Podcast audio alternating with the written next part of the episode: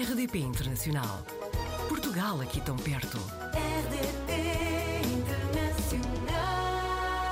Mestre em Oncologia pela Universidade do Porto, a Mafalda Araújo Pereira está a tirar um doutoramento no Biotech Research and Innovation Center na Universidade de Copenhaga, onde está desde fevereiro de 2020. Mafalda, muito bem-vinda à RDP Internacional. Obrigada. A Mafalda chegou a Copenhaga, estava quase a começar a ser declarada a pandemia, não é? Como é que Certo. tomou esta decisão e, entretanto, como é que foi chegar e de repente começa uma pandemia? Ora bem, a decisão de mudar para a Dinamarca foi baseada na carreira, porque eu, na altura do mestrado, decidi que queria fazer um doutoramento e depois decidi fazer doutoramento fora de Portugal. Nunca tinha pensado na Dinamarca ou países nórdicos como opção, mas encontrei um programa doutoral muito bom e decidi candidatar-me. E aconteceu que consegui um lugar e então fiz a minha mudança de imigrante de Portugal para a Dinamarca em, em fevereiro de 2020, um mês antes da, da pandemia começar.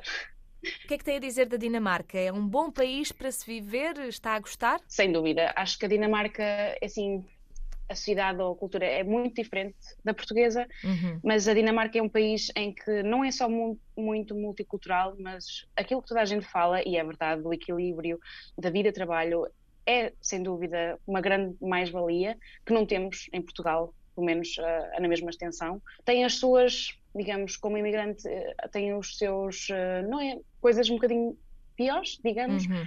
mas que mesmo assim compensa muito o, a minha carreira neste momento, ou a minha vida neste momento, eu tenho 27 anos, não se compara muito a uma pessoa que esteja na mesma situação em Portugal com as oportunidades que eu tenho cá. Calculo que naquela que é a relação entre o custo de vida e os salários também seja vantajoso. Eu perguntava-lhe se tem alguma noção de quanto é que custa arrendar um T1 em Copenhaga.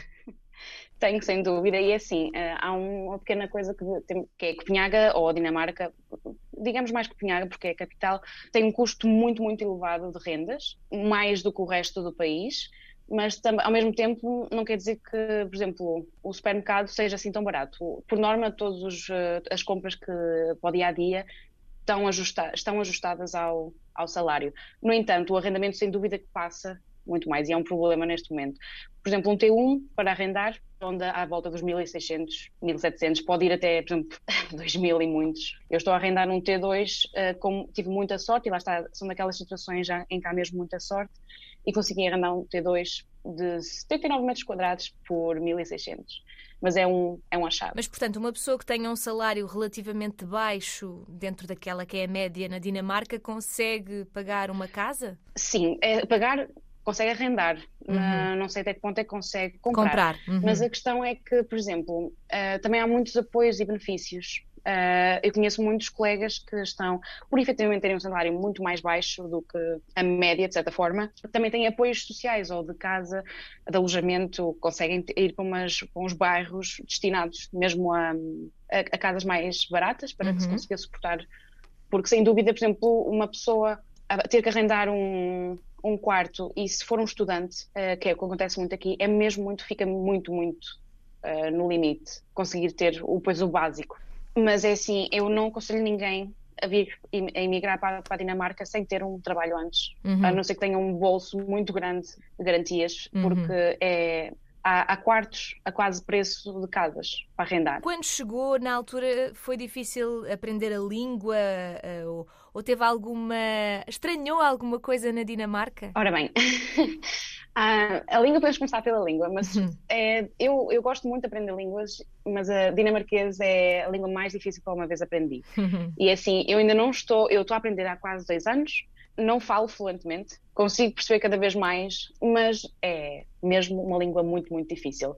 Eh, Lá está, no outro lado, a facilidade é que eu falo inglês em todo lado em Copenhague. Pessoas de 70, 80 anos a falar inglês comigo. E pode contar-nos, explicar-nos eh, qual é que é a sua tese de doutoramento, o que é que está a investigar aí na Dinamarca? Sim, ora bem, eu, eu estou hum, a trabalhar com, com células staminais e com leucemia ah, no modelo de ratinho. O, nosso objetivo é tentar perceber, nós temos um certo gene e uma proteína que estamos interessados e saber como é que essa proteína está a afetar o desenvolvimento normal ah, do sangue e depois o desenvolvimento para uma, uma doença, neste caso a leucemia.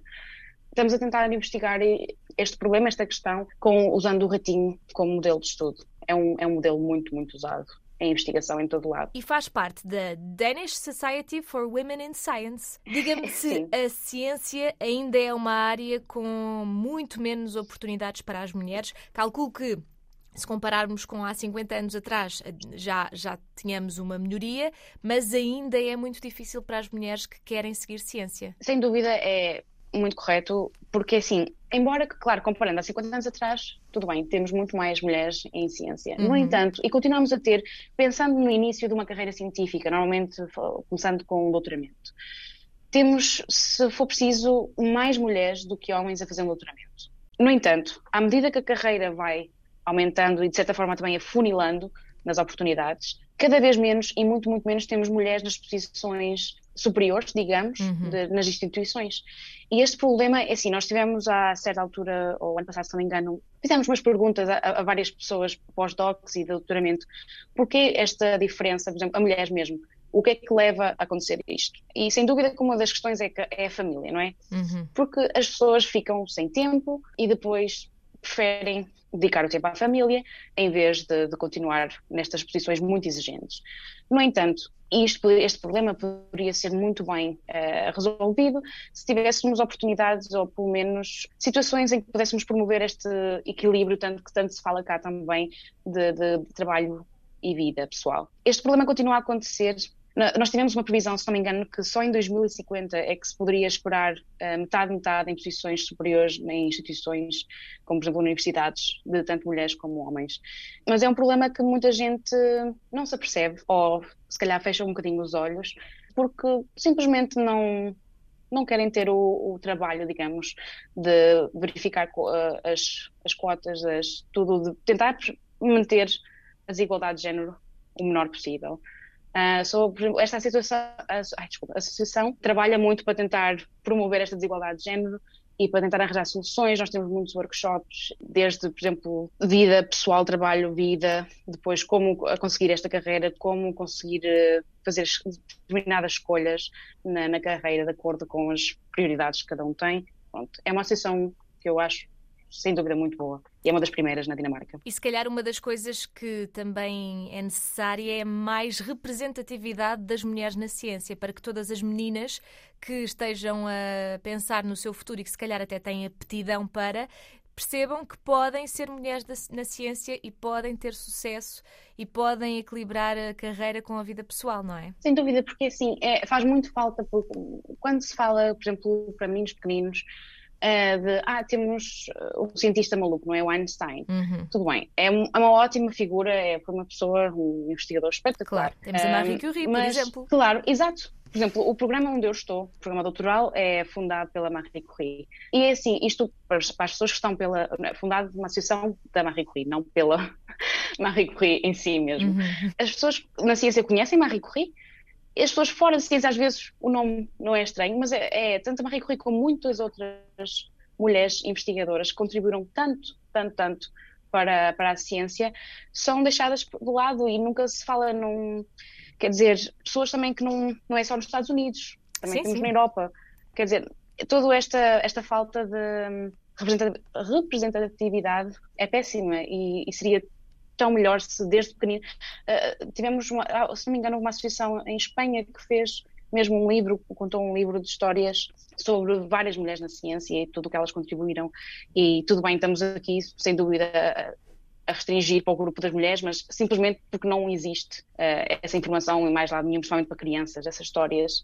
E isto dá aquela curiosidade de saber então porquê. Isso mostra que todas as crianças podem um dia, digamos, uh, ser investigadoras também, sem dúvida, independentemente do género ou situação. Exatamente. Bom, Mafalda, por último, quais é que são os planos para o futuro? Ao terminar o doutoramento, pensa ficar em Copenhaga, voltar para Portugal ou até ir para outro país? Por agora, eu, à partida, termino o doutoramento no próximo ano, uhum. no final do próximo ano, e estava a pensar, ainda não sei muito bem, mas ficar cá durante dois mais ou três anos, uhum. simplesmente, ou muito pelas lá está, oportunidades de carreira e, e por este equilíbrio e balanço da vida e trabalho, porque é uma coisa. Eu agora não tenho muita oportunidade de experimentar, porque estou. Uh, pronto, o doutoramento é muito exigente em termos de horas, não consigo sair às três ou às cinco, mas gostava de ter essa experiência e ter um bocadinho, digamos, um trabalho um bocadinho mais calmo nesse aspecto. Mas sem dúvida que querias primeiro experimentar uh, outras áreas ou se calhar empresas, uh, cá na Dinamarca e depois, mais a longo prazo, voltar a Portugal. Então, sejam quais forem os planos, quando tiver assim uma mudança ou outro projeto, nós vamos querer saber e voltamos a conversar aqui na RDP Internacional. Pode ser uma falda. Claro, obrigada. Muito obrigada e até breve. Até breve. Portugal ao alcance de um clique. rdp.internacional.rtp.pt RDP Internacional. Portugal aqui tão perto.